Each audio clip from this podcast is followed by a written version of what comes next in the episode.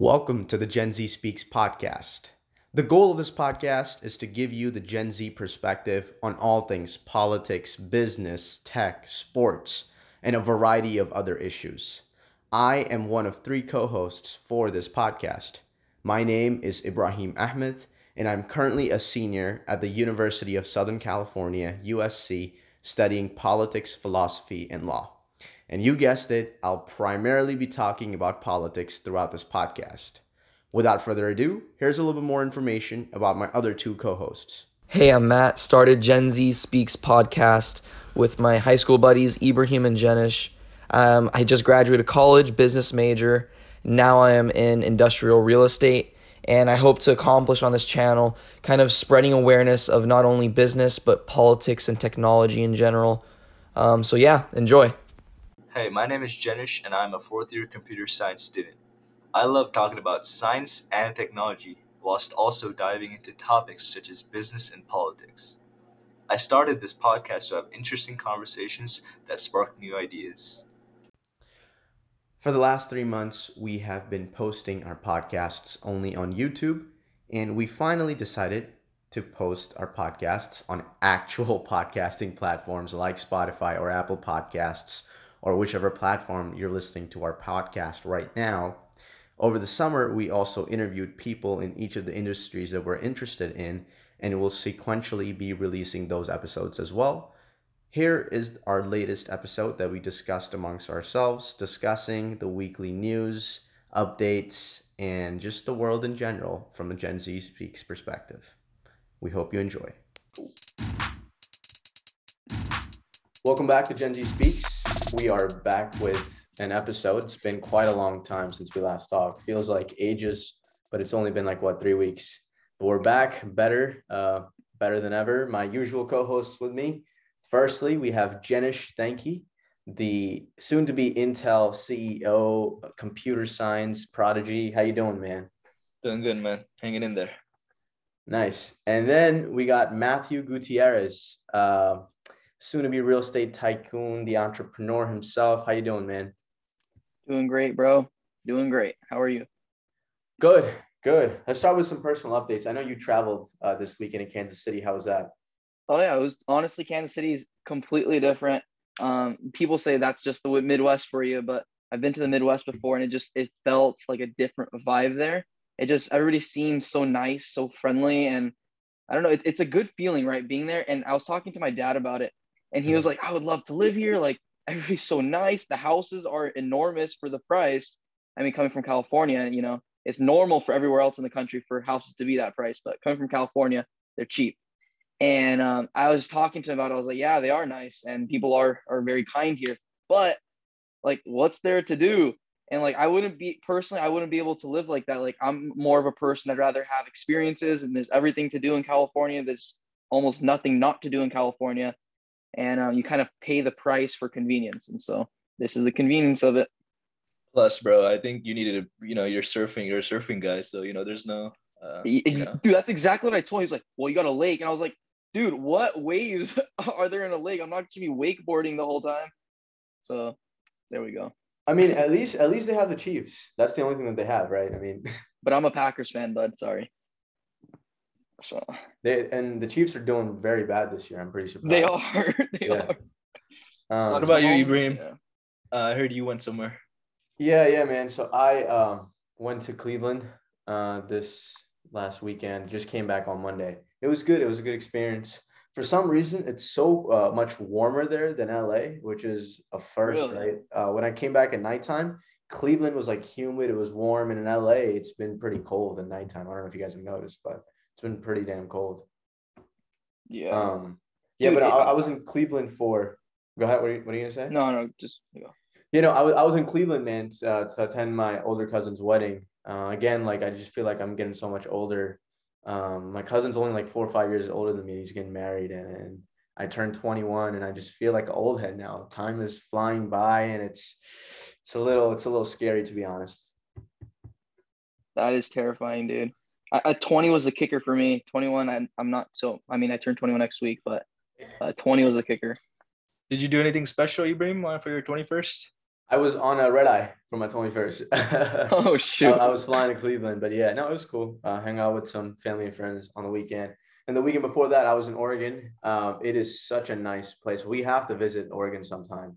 Um, I was like, so I was at a place, the backyard of it, there was these small private planes flying, like literally in the backyard. that It is was awesome. So dope. Yeah, by the lakeside mountains. It's so beautiful. It's uh, really underrated. Like I've never heard of Oregon as a place to like, you know, go to or to be. So it was it was a really good experience. Just just a quick question: Is it like a lot of uh, forests and stuff like that? What type of environment is it in Oregon? I've never been there. Yeah, it's it's a little different. I don't know how to explain. It, it is similar to forest, you could say. Um, there's definitely a, lot of like. See, I'm not a tree specialist. I know nothing about uh, the environment in terms of like what types of trees there are. I just know, hey, I just saw a bunch of trees. It was beautiful. I saw a lake, you know, uh, and I saw the trees were very different color than California. It was, it wasn't just, it wasn't. Like I saw no palm trees. It was like very different kind of like scenery, if you will. But yeah, we, we definitely have to visit. One of those things like you got to be there to really like Yeah. understand it. And the air was so fresh. Oh my god, I felt like I yeah. You know, in LA, it's the air here sucks. It's ridiculous. Yeah. So yeah. Road trip to Alberta, past through Oregon and Seattle. Why Alberta? Is it? Oh, it's a nice. Yeah, it's supposed to be scenic. Banff, right? Alberta. Yeah. Yeah, yeah, yeah. That'd be pretty Yeah. sweet. All right, let's Let's dive into it, yeah. What have you been up to? Me? Uh yeah, well, my, I'm pretty pretty boring. Just uh been working on a lot of projects. So I'm in my senior year, so there's a lot of senior uh I have to work on my senior project so- and we're developing like a mobile application. So just a lot of group work that I've been doing, but I haven't been going anywhere or traveling, so it's just been Wait, so what home. you're telling me is you're finally prepared for my idea. That's what I'm hearing. Uh, of course, yes, yes, of course. These inside jokes, man. The audience won't get it. All right, let's dive right in. Um, Yeah. What do you guys want to start off with? We have a bunch. You want to start with the vaccine mandate thing? Yeah, let's do it. Sure. Okay, so I think this happened this week. So Governor Greg Abbott, the governor of Texas, he announced or he came out with an executive order that basically banned businesses from instituting vaccine mandates. Um, again, I, I don't know how he is able to do that. It sounds very sketchy, and uh, I don't know if that's that's illegal. You, I don't know if that you can tell. I mean, I don't know. See, can you mandate that it, it's my point is there's a gray area in terms of the legality of this but what do you guys what what do you is that why do you guys think he's obviously republican so maybe i don't know if it's politically motivated but why do you think he he did what he did this week Um, so I think there's a couple factors that go into it. One is uh heard that he there's gonna be a re-election soon, and um maybe he might want to get the votes of the Texas uh people who are you know against the vaccine, and maybe you know if they work at a certain company in Texas, uh, and the company requires them to get the vaccine, uh, you know they won't um they're not gonna like that. So maybe it's to get the garner the votes of those uh individuals uh other than that i don't really know to be honest. Like it doesn't make sense to me because i get it. It's like oh you you let people have the freedom. But like let's say i had a business right? And i would probably prioritize the safety of my workers and i would require everybody to get a vaccine. Like that that would be my priority as a business owner. And um, not being able to do that i feel like just hinders uh, businesses and i feel like it crosses the line between the state being able to control private institutions but yeah yeah it's i i don't understand it honestly i don't know why i mean businesses um yeah, I don't know why he's mandating businesses not to mandate the vaccine. It's it's very um it doesn't make any sense to me. I, I like you said, it's a business's first job is to provide all the resources to its employees, right? To make sure that they can be productive. And if they don't feel safe and comfortable around each other, they're not going to be productive, right? Some of them might not even come to work. And so I, I genuinely, like you said, I think it's politically motivated. He wants to like uh, inspire up the right. And, and like you said, the reelection, I believe, is next year, 2022. And so he's trying to get his base motivated and he's just making a reckless decision, trying to be the tough guy. But in actuality, he's making a very cowardly decision. So that's my take on it. Uh, what about you, Matt? Yeah, I totally agree with you guys. Um, I'm a big believer in like people people's choice, right? And so when you talk about people's choice, it's like first off, I don't believe in a mandate to require masks for every place, like I spoke on previous podcasts, right? But I also don't believe that there should be a mandate to not wear masks. I think that's even more irresponsible. And um, I believe that you know people have the decision if they're vaccinated um, to go ahead and not wear the mask, right? Because you know, unfortunately, it, the virus can still get you, but you know, there's a highly unlikely chance that it'll be taken. But you know, it is what it is. I guess he's doing what he thinks is is best for you know. I, I don't believe that he thinks he's doing is what's best, but uh, I do believe that he's doing. He's trying to make he's trying to make it perceived that way, right? Um, and so I, I don't agree at all. No. What what yeah what kind of uh, interests me is what Ibrahim mentioned, where he said that like I, I don't know if this is legal. Like, uh, can you really tell businesses? I mean, I guess it, it's like a proxy because you're you're not you're letting people not get vaccinated, right? But can you proxy through that that through a business and allow that? Because I mean, I feel like a business had uh I feel like it just should have its own decision making um and should have its own like uh different regulations, if that makes sense. For sure, they're they're private uh, companies, right? So if they're private entities, they should have their own regulations. And nonetheless, like I don't understand how you can require like something such. It's like it feels like it's even it's being even more politicized, and that's like the opposite of what should be happening. What should be happening is what's best for society, what's best for the individual, not what's going to get me more votes or what's going to you know get me here and there, or whatever it may be uh, I think that you know people should have a decision whether they want to wear a mask or not, and it shouldn't be uh, based on whether you're Republican or whether you're a Democrat, or you know, regardless of what you are. It, it should just be uh, what's best for society, what's best for me as an individual, and what's best for you. What's so like counterintuitive is that as a Republican, right? Um, not me personally, I'm saying in general, as a re- Republicans believe in in having businesses make their own individual decisions, right? And they they kind of pride over that fact. And so he's literally overreaching his power and telling businesses exactly what they can do. And again, like it goes against all his political beliefs and his ideology. And it, like you said, his main motivation is politics. He doesn't really care what the effect is going to be. The only thing it seems to me that he cares about is his uh, reelection chances and him trying to stay in power. It's a sad, it's a sad reality. It happens across the country, and uh, yeah, I don't know how we fix it. Let's. But like, uh, yeah, just just one notice to end off the topic. You know, it's just that I feel like even in terms of politics, I think it's a bad decision because he's gar he's losing the votes of a lot of business owners, and business owners are heavily influential in like you know uh, getting votes and um, pretty much ha- uh, being him able to have political power. So I just feel like it's kind of going against even his political agenda. Yeah, we'll see what happens in Texas. It's always interesting, right? Because Texas used to be a very solid red state. And then in recent years, it's become more diverse. It's become much more on the left side. It's like a swing state almost. You never know what's going to happen. And I don't know if you guys heard, but Matthew McConaughey has been like thinking about running for governor. Like he's been like contemplating it in interviews. Like when people ask him, he's like, look, you know, like how with his voice, he's like, look, you know what I mean? Like he's like, um, I'm, I'm studying it. I don't know if I'm ever going to run it or something, but it looks like he's interested. So I'll, it'll I'll be vote. fascinating to see. If I live in Texas, I would vote for him. I, I would sure. too, honestly. I would. I'm just about to read his book, actually. That, that's my next one.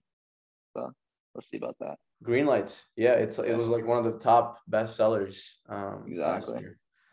The other thing that I wanted to talk about uh, you know, regarding this issue was Kyrie Irving. For those of you who don't know, he is a point guard for the Brooklyn Nets in the NBA. He's a basketball player. He is one of the best basketball players in the world, arguably one of the best point guards in the league. What he's doing is very, it's like, I don't know what you guys think about this, but he is refusing to take the vaccine. And his stance is that people should be able to make their own individual decisions that the vaccine should not be mandated upon people that it's personal choice and the nba however has mandated that every player get a vaccine to be able to play And so the Brooklyn Nets, they gave like Kyrie Irving a little bit of leeway, say, hey, you know, we understand your perspective, but you got to take the vaccine. And that leeway has like expired. The Brooklyn Nets have since moved on. They have told Kyrie that you can't play unless you get vaccinated. And so Kyrie is his logic is that he has his platform and he's standing up for all those people who are losing their jobs over uh, vaccine mandates. And so he, so the Brooklyn Nets are no longer offering him offering him a hundred and eighty-seven million dollar contract extension, and there's a chance he might be traded. And so he's, you know, potentially he can lose a ton of money over not getting the vaccine. Again, what do you guys think? Again, it's like the polar opposite, right? It's the kind of the polar opposite of um, what I don't know. It's it's it's it's interesting to see what what he does. But what do you guys think? Uh, what what what do you guys think his perspective is on this? Like, do you really think it's about? Um, do you think he's just doing this because he wants to like you know create a drama scenario, more attention, or do you genuinely think like he believes what he believes? I honestly don't think it matters what he believes on this perspective. I think like he has the option to get the vaccine or not get the vaccine. And you know, if he the thing is, if he says he's doing it for the people, then take it as face value, right? Who are we to judge whether he's doing it for whether the people or just because he doesn't want to get the vaccine himself? And so I'd say take it as face value. Um, don't look too much into it because you know now you're you're you can create some resentment towards somebody that you don't know and I don't think that's a positive thing to do. Um, but what I really think is um, that it, it's his money, right? If he's willing to risk a hundred, hundred some million dollars, then that's what he's willing to do. I mean, if it's that important to him, then that must mean it's that important to him, right? And he doesn't necessarily need the money, uh, and he obviously doesn't want the money if that's the case. I personally wouldn't do it. I value the hundred something million dollars more than the vaccine, getting the vaccine. But I mean, that's his that's his option. I mean, that's his choice. I I mean, I just think um that's Kyrie, man. Like we've seen throughout uh the years that you know he's he's a believer in like flat Earth. He's believing like the Illuminati and all this stuff, and he's just a big conspiracy theory guy. So, and you know he probably believes that the vaccine, you know, um, has some crazy side effects or something like that. So, I mean, I, I truly do think that he believes in what he's saying because there's no way a, a rational person would uh, not just do this for a show when, when 187 million dollars are on the line. Okay, so in his defense though, the flat earth thing, so for those of you don't know, like three, four years ago, a reporter asked him a question, or somehow he talked about the earth being flat and like he kind of stuck by that position. But he was joking, in my opinion. Like it was pretty clear that he was just messing around testing the the patience of the reporters. But in, in any in, in any case, I think look, Kyrie is a good guy. He is really cognizant of his platform. He really wants to like help out the community across the world. I have a soft spot for him because he built out water wells in my home country of Pakistan. And so, like, I don't know of any NBA player that's done that. So I have a soft spot for him. I think he genuinely believes that the vaccine is a personal choice and that it should not be mandated. But I think as a professional, as an athlete, you have to understand your first responsibility is to the team, to the fans, right? Like the team that pays you. And so there, you know, maybe during press conferences, he can raise awareness about this, but he he has to take the vaccine because over 90% of NBA players are vaccinated. I think he's the only one left, literally, in the league, in the entire yeah. league yeah. that's not vaccinated. The and one so before he, that was Andrew Wiggins, but then even he got vaccinated. But then he got vaccinated. But and, and the thing is, like, if he doesn't get vaccinated, he poses a risk to the players around him, right? So I think he should get vaccinated. You know, just just do it, Kyrie. You know what I mean? Like this is this is the best. If you truly also one thing in using his philosophy, he really wants to create change and impact. Imagine what he's losing out on with two hundred million dollars almost he can change the world. He can like, you know, make thousands of water wells across the country. And so if he thinks about it in that way, like this is a good, good rational decision to take the vaccine, play on the team, win a championship, and use that money to uh, maybe raise awareness about the side effects of the vaccine or something like that. But oh, oh, think, yeah. By the way, Matt, also just one more thing to really, because I know you don't watch NBA, to just to clarify, the Nets, the team that Kyrie's on, have a huge chance of winning. They're like favorites to win the championship.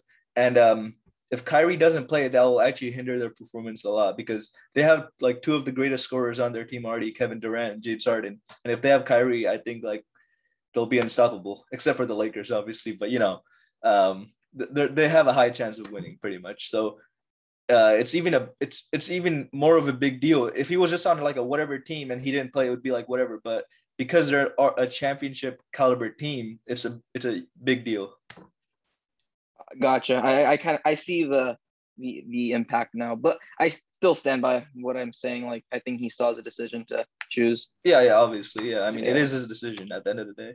Jenish, what I don't get is how do KD and James Harden like reckon with this? Like, what do they say to Kyrie? Like, bro, please come on, man. Like, what are they doing? Like, they must be like, imagine not having that third key piece to a championship winning team. Like, it doesn't make any sense to me, like, how he's able to maintain a relationship with these players. Like, I don't even know if James Harden or KD are still cool with him. I know KD's a really good friend of Kyrie, but I don't I don't know how even if Kyrie joins back, like isn't it gonna be weird with Kyrie, this guy like who refused to get the vaccine, did all this like thing, and I don't know. Dude, you know what else is kind of bad about Kyrie is like he's super unpredictable. Um last year, even the years before that, like he would just randomly miss games. Like just randomly like doesn't show up because he has personal issues or so, or personal like he has he has to do something and he doesn't even inform the team. So like last year he didn't inform the Nets and just left for like three weeks or something. And um yeah, I don't I don't know how that that guy that has balls, even, man. I'll give him that. That's not even balls. That, that's that's not right. No, that's, that's not, not, right. right. That, no. That's not right. People are like like in any other job, can you do that? Can you just t- not tell your boss and be like, hey, I'm leaving for three and the weeks? thing that's sad that I will say is fans like Kyrie fans specifically come out to see him, and when they don't see him, they pay all this money. You know, you're kind of letting down the fans, and so um, so yeah, I mean, I, at I the end of the day, I think Kyrie is like one of the most talented point guards, and like I love watching him play. Prodigy, yeah, dude. Like his, his his he probably has the best handles of all time. Um, but in terms of like, his, I feel like it's just a lot of um, I feel like I, I know what he's trying to do, but he's not doing it in the right way. Exactly. You hit it right in the buck. Yeah. He, he I know we I have empathy for what he's saying, but it's just the wrong way to do it. You know what? I'd love to see a movie on Kyrie Irving sometime in my life. Like what a movie it'd be. But Kyrie would have to be like an integral part of the process for the movie to be successful. Because someone would have to like get down deep in his mind and like how he thinks and like it, it'd be cool to see. Uh, but enough of Kyrie and, and the vaccine mandate. Let's move on to. Uh, let's move on. Let's else. move on to uh, some international affairs, or not even international. It's just U.S. I guess. But yeah, go ahead. Um, so there's been a recent story about a senior cybersecurity official at the Pentagon, and he said he's resigned because of the slow pace of technological development in um, the U.S. government. And they, he pretty much said that, you know, just to summarize, that it's pretty much impossible with our current technology uh, pace of development to compete with China, who's like the other leader in technology. And he said that in in his opinion, this is quotes we have no competing uh, we have no competing fighting chance against China in 15 to 20 years. Right now, it's already a done deal. It is already over, in my opinion. That's quotes. And um, this this has actually been like a big thing. Um, I just feel like the U.S. government, in terms of technology, is actually so far behind. I, I think our businesses are ahead, like Apple, you know, all these tech tech companies we have. But in terms of like our government technology, it, it's just um, so so behind. And i mean you one major like factor to this might be like the you know the congress was making all these policies you know uh, dumping money into different things and not into like cybersecurity or other um, technological advancements. I mean you know half of congress thinks like uh, the iphone is like magic or something you know like you ever see the hearings? Like it's actually it's actually crazy. But um you know th- i feel like this is a big deal. And even even like countries like North Korea in in like the 1990s, they started developing their uh, cybersecurity um, and their hack their group of hackers, you know, um, in in the 90s, and and Kim Jong Un has heavily emphasized that. Um, you know, he, he, he funds a lot of money into uh, making these armies of hackers and stuff. So I just feel like I don't know. It just seems like the U.S. is just far behind. I don't know if that's because of the policymakers or or what, but I mean, I, I in my personal opinion, I think we have to start um, putting more money into developing technology and especially cybersecurity and artificial intelligence because those fields are the um, what what's the future's all about. So you know, what do you guys think about this? Dude, I totally agree. I one of my biggest issues with the government is the allocation of funds. And I feel like they allocate funds so improperly and so just frantically. Like they just give money where where they believe money is or not where they believe money is due, where the people think money is due. And it's complete BS. Like we our military has a ridiculous amount of funds that you know they don't even use, right? Like who needs who needs hundreds of billions of dollars to fund a war that's completely we would just destroy, right? It's not necessary. First off, another thing, like I think over the past year, like it's good that people got funds, but did you know like over 40% of all cash was printed this last year? Like that's bonkers. Okay. That, that's like of all time, of, over the past 300 years, almost half of all money was printed and was dispersed to people just because I mean, obviously, like it was some of it was needed, right? But you know, I think the the unemployment thing that needed that needed to be cracked down on. Uh, I think it's a little too late for that. Um, but I, I, think that funds should have been allocated more properly. You know, I and from here on out, I think you know, just as you're saying, cybersecurity should be a big thing. I think education should be a big thing. I, I think our education system should be reformed. I don't think the current one suits everybody. Um, it, you know, just in terms of cybersecurity, let's not go off topic, or I'll, I will not go off topic here. No, but, no. Um, yeah go ahead. No but you're you're right. Allocation you know fund allocation is a big deal. And one, one thing i want to emphasize is you said that you know or we know that in the U, the us is allocating like what 800 billion dollars or something to the military? Yeah. and what i and, and maybe maybe that's fine you know maybe you're a patriot patriotic you know figure and you're like hey you know we, we got to protect our country. And that, that's fine. But one thing that people have to realize now is like wars are not going to be fought with machine guns and, and and you know missiles and stuff. They're going to be fought through technology like ai like because it's it's about it's all about age of information. Like you know if china can uh, you know hack into our information systems they're going to win the war. That like that's literally all it's going to be about. It's all about information. So if they're going to even fund the military might as well fund like technology like ai and and cybersecurity which will which which is in, in I mean, in proxy, it's would be helping us in like a war or in a def- in a defense sense. Yeah, for sure, dude. Not even like in war, right? But it's just gonna help our advancement as a society, and that in proxy, I guess, would help out in the military. But I, I think the whole the whole thing with war is just we're in wars that are like not even necessary, and so like the money behind it that that that should be just drastically dropped and it should be towards advancement and like pro- like how, helping us prosper as a people. Right I, I think even if they drop it from like um you know like in let's not say war i'm gonna say more like defense you know? Let, let's be more defensive you know? Let's like cybersecurity I, I would say yeah. more defensive. We're, we're defending our information. You know ai we're defending uh, our i guess well that's just advancement but ai can also in uh, in turn help cybersecurity.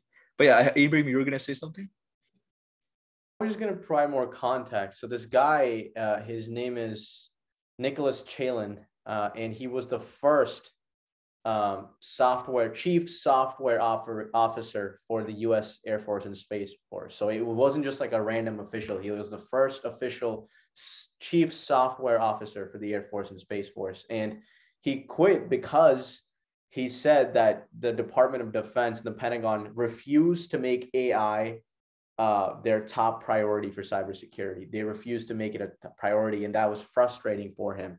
And he said that he worked really hard for the last three years to, you know, convince the Pentagon to invest more resources into this, but they failed. And now he's saying that it's too late. That he doesn't see the point for him to remain there if his higher ups are not on the same page as him. And he's saying that China is so far ahead that there's no point in even competing.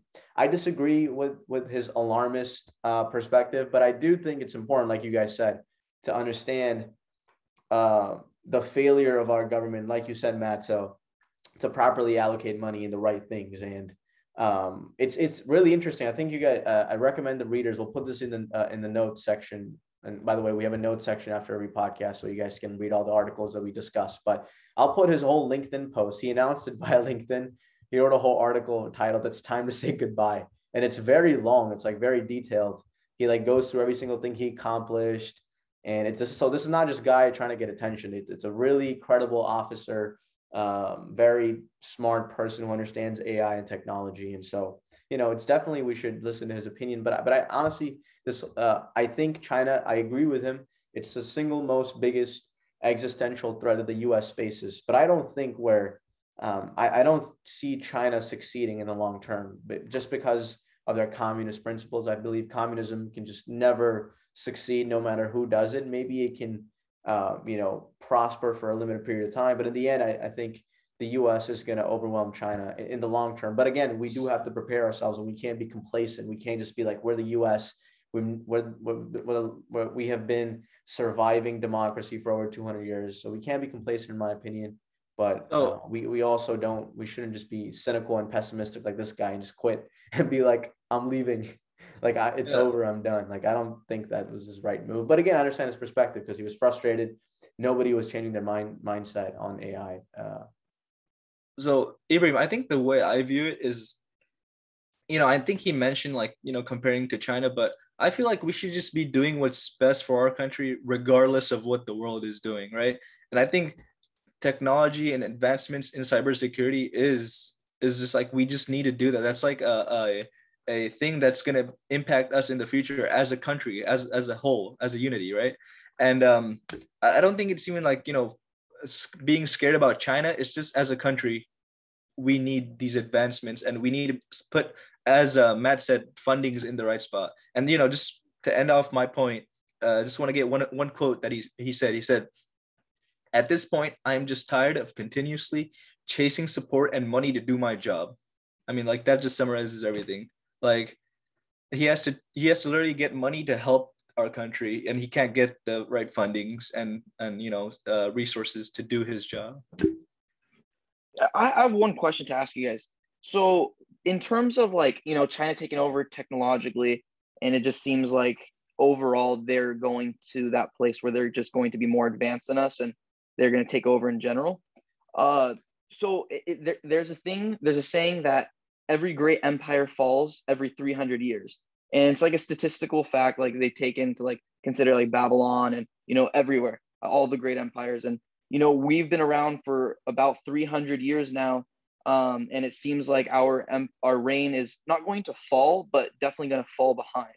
Uh, what do you guys think about that? Do you think that's true or what do you think we're not so we're not at 200 we're not at 300 years yet. We're only at we're about 240 i believe. So we still have 60 well, more years. i said about 300 but... so when we're 80 man the, the, the, shit's gonna hit the fan and then we'll start worrying. But uh, um no no no. I mean i i don't know.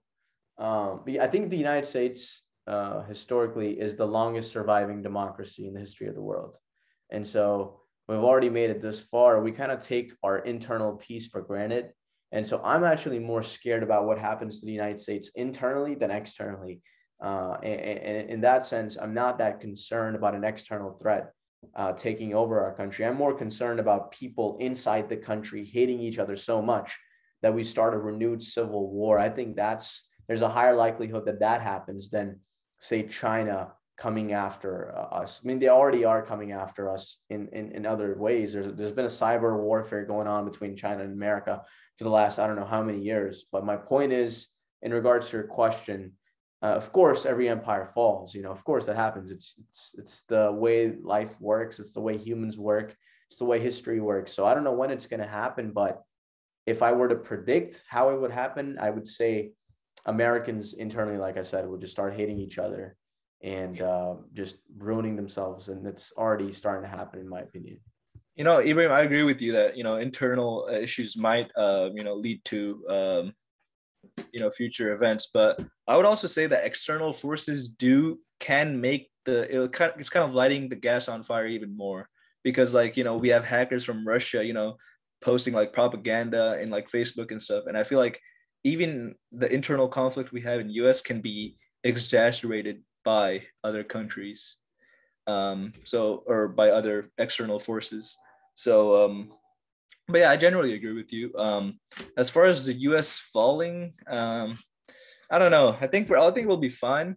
Uh, it's just that if we don't become like complacent and you know we start just you know doing some you know dumb stuff, I guess then we'll fall. But I think we should be fine. Um, I, I believe in the U.S. government and in the people. I I think we have some of the smartest people in the world, and we'll, we'll figure it out. I think that was interesting. You said, um, as long as we don't become complacent, right? Because I think what happens is when people become complacent and things are just okay, things are just settle in life, that things just kind of like happen, right? And if things are just happening, there's other people in this world that are more hungry and more driven and and are more prepared. And so those are the people that take down the complacency. Um, and so I think that you know if we be, do become complacent, we're just okay with where we are, then other countries or other people within the states will go ahead and try to take over and you know try to make what we've created fall. So uh, let, let's move on to um, your next topic, Jenish. Uh yeah, so one thing I wanted to talk about, I don't know if you guys watched, it's been like the big deal this past uh, week has been uh Dave Chappelle, the legendary comedian, the GOAT himself. Uh his new special on Netflix uh called The Closer. And he mentions a lot about um you know transgenderism. And he talks a lot about you know that topic because he's been garning he's been gaining hate from the transgender community uh, throughout the years for like some of the things he said. And um one thing like this is the one thing that everybody is saying on like twitter and stuff right now. This is what chappelle said and i'm gonna i'm gonna quote it all right? He said gender is a fact. Every human being in this room uh, every human being on earth had to pass through the legs of a woman to be on earth. That is a fact. So like you know there's uh, that, that's like some stuff he says you know that i mean it is a fact but it's been kind of getting hate from uh, you know transgender lgbtq community. And um, you know i don't want to talk about the whole transgender thing um, but what i do want to talk about is um, the fact that everybody on twitter is trying to cancel him and stuff like that like everybody's trying to you know uh, uh, take him down and the thing the thing I don't understand is like this is stand-up community. I mean, st- stand-up com- comedy, right? Like stand-up comedy is supposed to be about pushing the lines, thinking about like things. Um, by the way, I watched the special; it was really funny. Um, but it, it's supposed to be about you know pushing the lines and talking about things that we wouldn't really talk about in other scenarios, right? Like we always see com- comedians talking about some insane stuff that that wouldn't make that wouldn't we really wouldn't talk about anywhere else but they, you know they add a funny twist to it. So i don't really understand why people are taking like stand-up comedy eh, as a as a form of attack like dave dave chappelle's trying to attack someone. It, it really just doesn't make sense to me.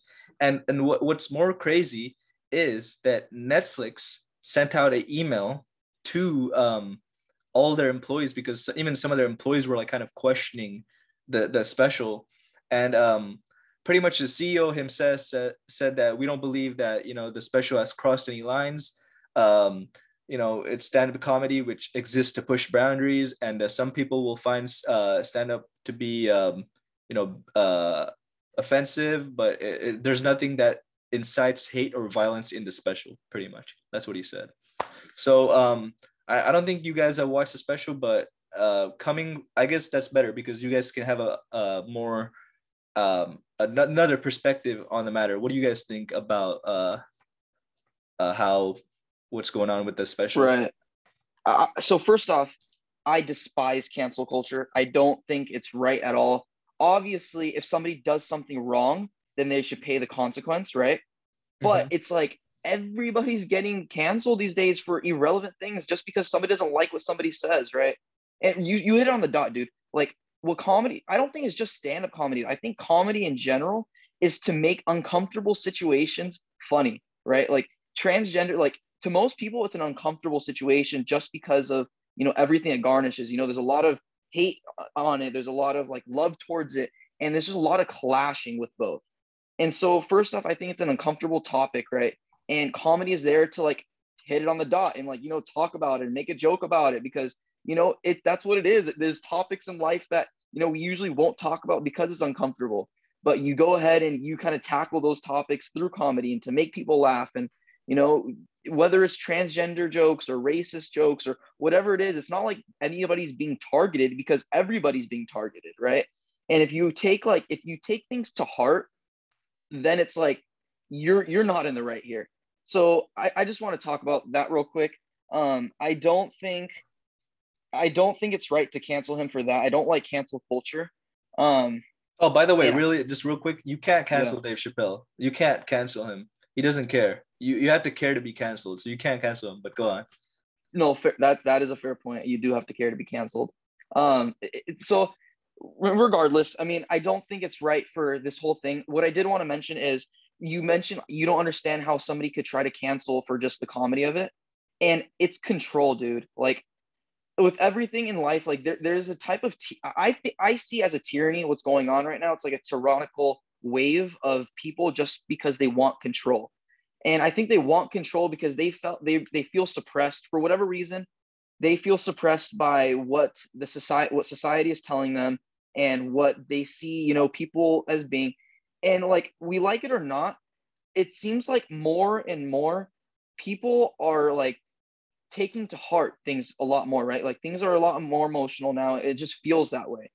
And when things are more emotional, then things are taken out of context and regardless, right? But I think it's a form of control from people that don't that from people that want people to think like them. And if people want people if if the people want other people to think like them, that is a form of control. Like everybody has the right to think what they want. You know, the First Amendment, I'm going to say what I want because I want to say that. And so I don't think it's right for people to try to control others because they don't think it's right and they don't think it's just and all this and that. Like, yeah, it might not be just, but does it matter because it's my opinion, right? And so I think that's that's that is what I think. I don't want to get too far into it. So here's my perspective on it. I disagree with you in that I don't think it's a control thing. I, I just think we've gotten so sensitive as as people in the United States. And again, keep this in mind. I feel like people mischaracterize cancel culture. It's just a very small number of people who have the loudest voices. Like you were talking about Twitter, there's a handful of people on Twitter. All they do is just like look for stuff like this and call on people to resign or quit or like criticize. And in my opinion, it's just like they they they they feel like they have this moral vendetta right against the other person. I don't know if it's control. I think it's more so they've gotten so sensitive about things and, and they've gotten like it's I just don't I honestly what does that sensitivity it. breeds into? That that's my point, right? Because obviously things mm-hmm. breed into other things, and if people are sensitive over something, then I, I the reason I see it as control man is because like sure I think you're 100 percent right, dude. Like people have gotten more sensitive and more emotional over things, and I think that sensitivity just brews into hatred and like resentment and what does mm-hmm. resentment have you want somebody to think the way you think.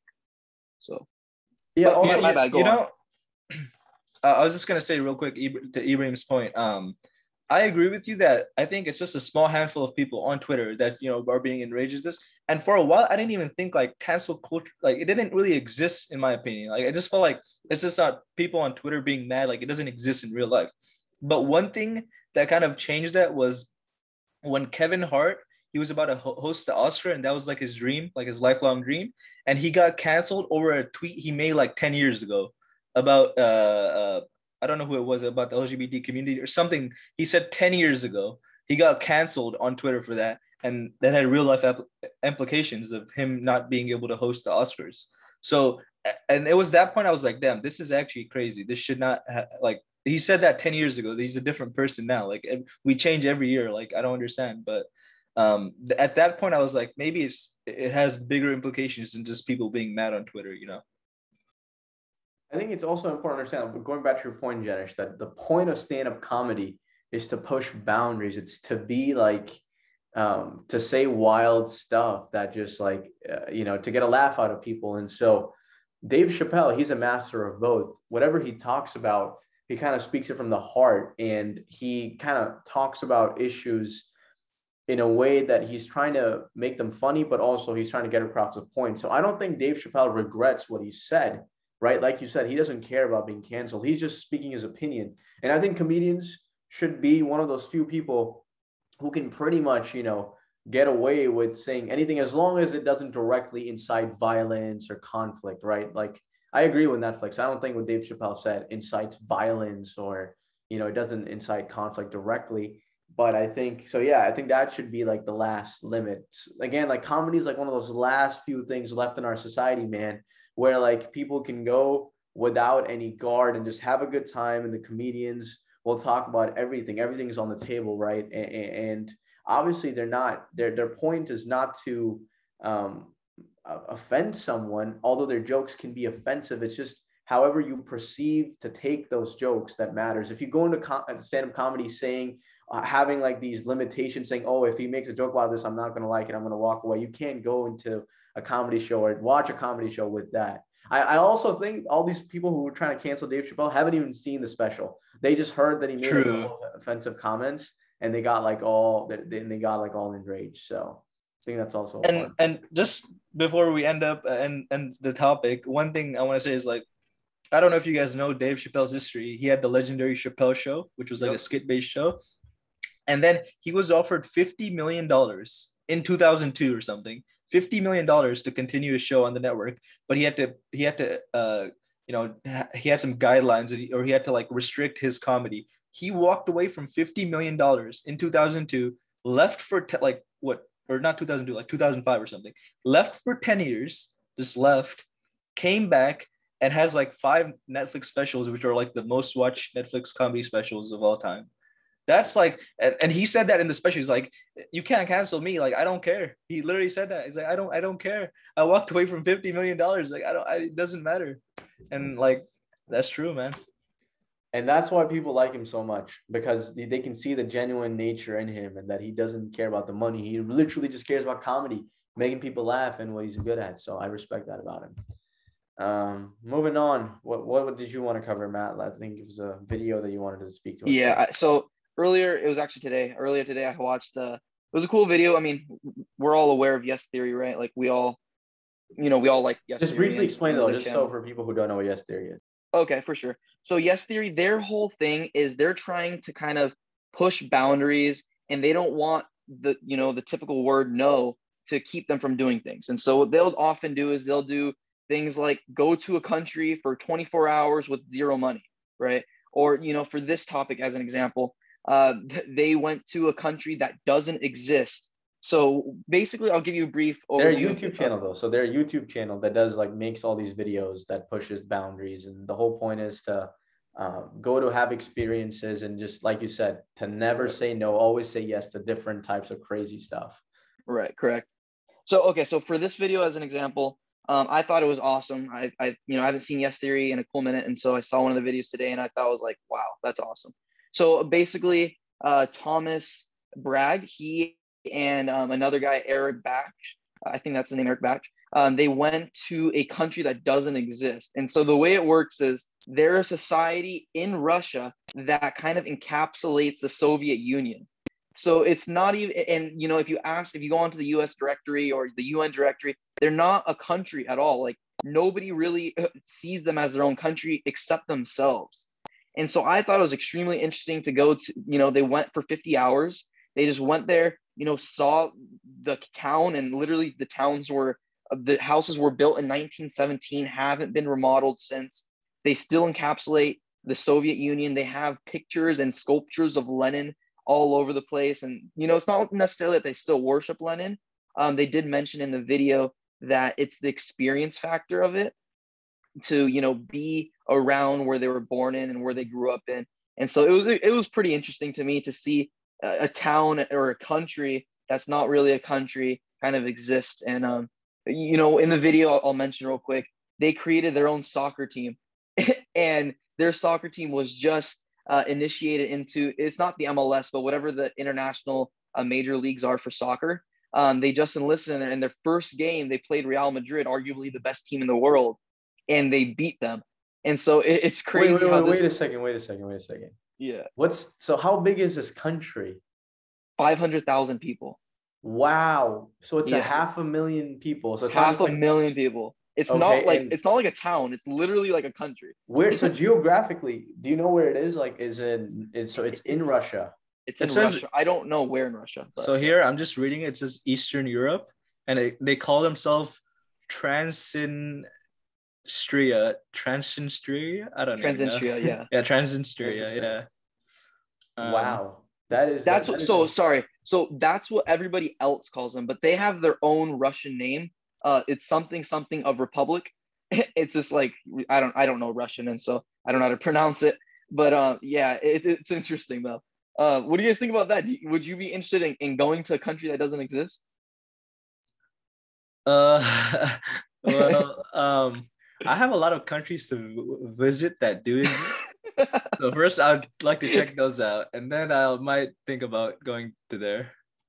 I'm on the same boat, man. I don't. I I, I got I got like a hundred countries to cross off first before I delve into this country. But wait a second, you said so. Their soccer team beat Real Madrid in La Liga, so that happened. What? When did this Yes. happen?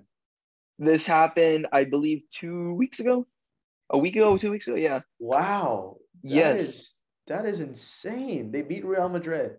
That's intense. Like, I mean- just it's it's I mean it's it is intense, right? You have a country of five hundred thousand people, and they're not recruiting from other countries because they don't exist in themselves. And Right. So it's just they put together a soccer team that only consisted of their you know citizens, and Right. they went ahead and made it into the La Liga and beat Right. Real Madrid. so they're not recognized by any international organization. No, Why not? They're not recognized. Why not? Um, honestly, I have no idea. I didn't like I didn't look that into it. Um, but yeah, yeah. I'm surprised, bro. I'm surprised Putin hasn't went in there and conquered it already. He's like, what? Russia. This is Russia. What do you mean? So, This so Russia." no, actually, check- so Wait, uh, my bad. Real quick, real quick. So check this out. So they still there. There's no border, right? Because there's no country. right. But they put their own border up in order to get into the country. And so technically, it's not legal or it's not allowed to exist, but they still did it just so for it's a the heck of wannabe country. They really just want to be recognized. That's their ultimate dream. okay. Interesting. Wow. I damn. So yes. go ahead, Jenish. I'm good. I'm good. That's fine. I, I was just gonna make a comment, but no, it's fine. So that, that was the whole thing. That was the video. They just went to this random country, had a good time, and that's it. What were, what were the people Well, like? yeah. I didn't watch Uh, the video. Oh my god! So this is something. Okay, I actually want to touch on this. Thanks for reminding me.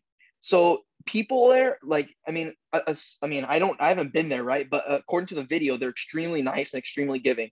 And so they went to this one pop-up shop in front of this lady's house. She's an older lady, uh, extremely nice. She knew that they weren't from Russia or they weren't from the area, and she went ahead and gave them food and like wasn't asking for any money. And so Eric, he ended up under he I mean not ended up. The reason he went is because he knew Russian and he was able to speak Russian with um, with the people. But he was talking to this lady and she was telling him that you know in in terms of U.S. dollars, they make about 150 U.S. dollars a month, a month. And so in order, so she had an operation, she had an eye operation coming up, and Eric and uh, uh, Thomas they ended up paying for operation because it was eight hundred dollars. I mean, that's nothing to us coming from the United States, right? For, for an operation. But to them, that's over, that's about six months of working in order to get that operation. And that's coming out zero. That, that's netting $800, right? And it's just interesting to me how, you know, it's not only in Transylvania or whatever, Transylvania or whatever, um, but it's like all these smaller, like me, Jenish, right? We went to Vietnam, dude. How nice were they to us? Like they were so nice. Like it, Yeah. it just felt like we were didn't it feel like we were just not even tourists, but like we were treated as guests? Is that accurate? Yeah, I would I would agree with that. Right. And even Yeah. in Thailand, like like Mhm. when we went, we felt like guests. We didn't feel like tourists there. Um, obviously you have your your your fools here and there, right? But yeah, the cab overall, like, drivers trying to rip us off. The tuk tuk yeah, drivers exactly. Like, here and there it happens, but they're just nice to us. And to make $150 a month and still want to give like without anything in return, that mindset is just it's insane to me and it's awesome. I, I love hearing stuff like that. Coming from the United States, like extreme capitalists, and all we care about is the dollar and what our dollar's worth. And so And it's you- cool you know, that. yeah, and you know, I think that's what traveling is all about. You know, it's just getting to know different people, getting to understand different perspectives of life. 100%. I, I think traveling is fun if you stay at a place for more more than two weeks. I feel like back to back traveling, only going to some place for like like I've been tra- it's not like international traveling, but like domestically at least. Like I was traveling these past three weekends, and one thing I realized is to truly explore a place, you gotta be there for at least more than a week. Like you don't really get the full experience in a day or two, and that just becomes like it's not fun. Traveling is not fun if you just do. dude i agree i dude i agree with you so much dude that that's like when i uh, uh, I, was thinking about this when you travel right and you're traveling somewhere for like a week or five days what you're pretty much doing is you're going to go to all the tourist locations and you're going to check those out. You're not going to really be able to understand like the landscape or or you know the the local people that are living um and you know get to interact with other people. It's just all about hey here's this tourist location go there. Oh it's cool. Come back to the hotel or wherever you're staying. And i don't think that's that's the um traveling i would like to do